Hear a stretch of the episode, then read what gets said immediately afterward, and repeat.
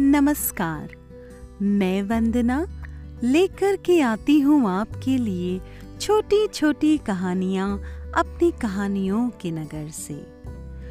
आज की कहानी है, बहुत समय पहले की बात है, एक राजा को उपहार में किसी ने बाज के दो बच्चे भेंट किए। वो बड़े ही अच्छे नस्ल के थे। और राजा ने कभी इससे पहले इतने शानदार बाज कभी नहीं देखे थे। राजा ने उनकी देखभाल के लिए एक अनुभवी आदमी को नियुक्त कर दिया। जब कुछ महीने बीत गए तो राजा ने बाजों को देखने का मन बनाया और वो उस जगह पहुँच गए, जहाँ उन्हें पाला जा रहा था। राजा ने देखा कि दोनों बाज काफ़ी बड़े हो चुके थे और अब पहले से भी शानदार लग रहे थे।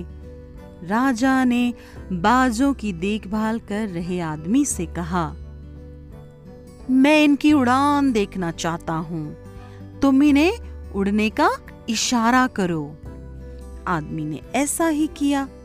इशारा मिलते ही दोनों बाज उड़ान भरने लगे।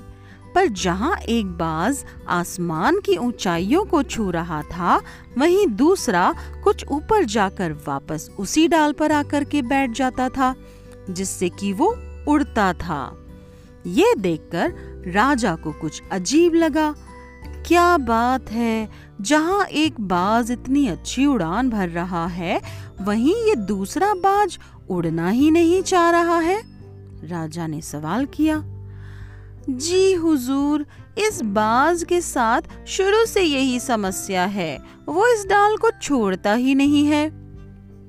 राजा को दोनों ही बाज प्रिय थे और वो दूसरे बाज को भी उसी तरह उड़ते देखना चाहते थे। अगले दिन पूरे राज्य में ऐलान करा दिया गया कि जो व्यक्ति इस बाज को ऊँचा उड़ाने में कामयाब होगा, उसे ढेरों इनाम दिया जाएगा। फिर क्या था? एक से एक विद्वान आए और बाज को उड़ाने का प्रयास करने लगे। पर हफ्तों बीत जाने के बाद भी बाज का वही हाल था। वो थोड़ा सा उड़ता और वापस डाल पर आकर के बैठ जाता था। फिर एक दिन कुछ अनोखा हुआ। राजा ने देखा कि उसके दोनों बाज आसमान में उड़ रहे हैं। उन्हें अपनी आँखों पर यकीन ही नहीं हुआ और उन्होंने तुरंत उस व्यक्ति का पता लगाने को कहा जिसने ये कारनामा कर दिखाया था। वह व्यक्ति एक किसान था। अगले दिन वह दरबार में हाजिर हुआ।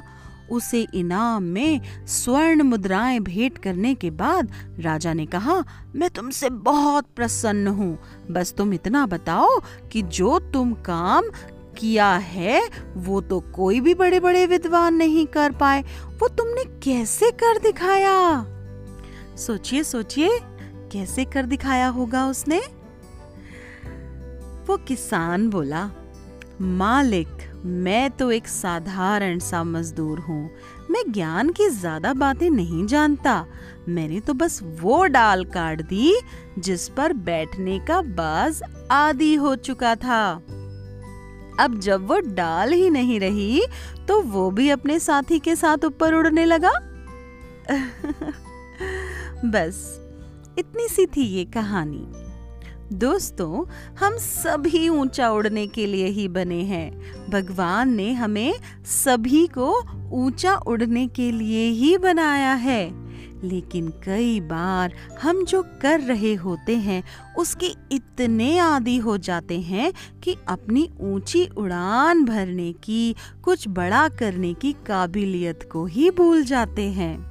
यदि आप भी सालों से किसी ऐसे ही काम में लगे हैं, जो आपका सही पोटेंशियल के मुताबिक नहीं है तो एक बार ज़रूर सोचिए।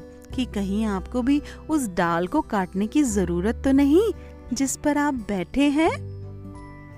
ह्यूमन पोटेंशियल इज़ इनफिनाइट बहुत ज़बरदस्त। भगवान ने हमें ऐसा ही बनाया है। बस उस पोटेंशियल को आप पहचानिए और उस पर काम शुरू कर दीजिए। सुनने के लिए आपका बहुत बहुत धन्यवाद। मैं आती रहूँगी। मैं आपकी वंदना।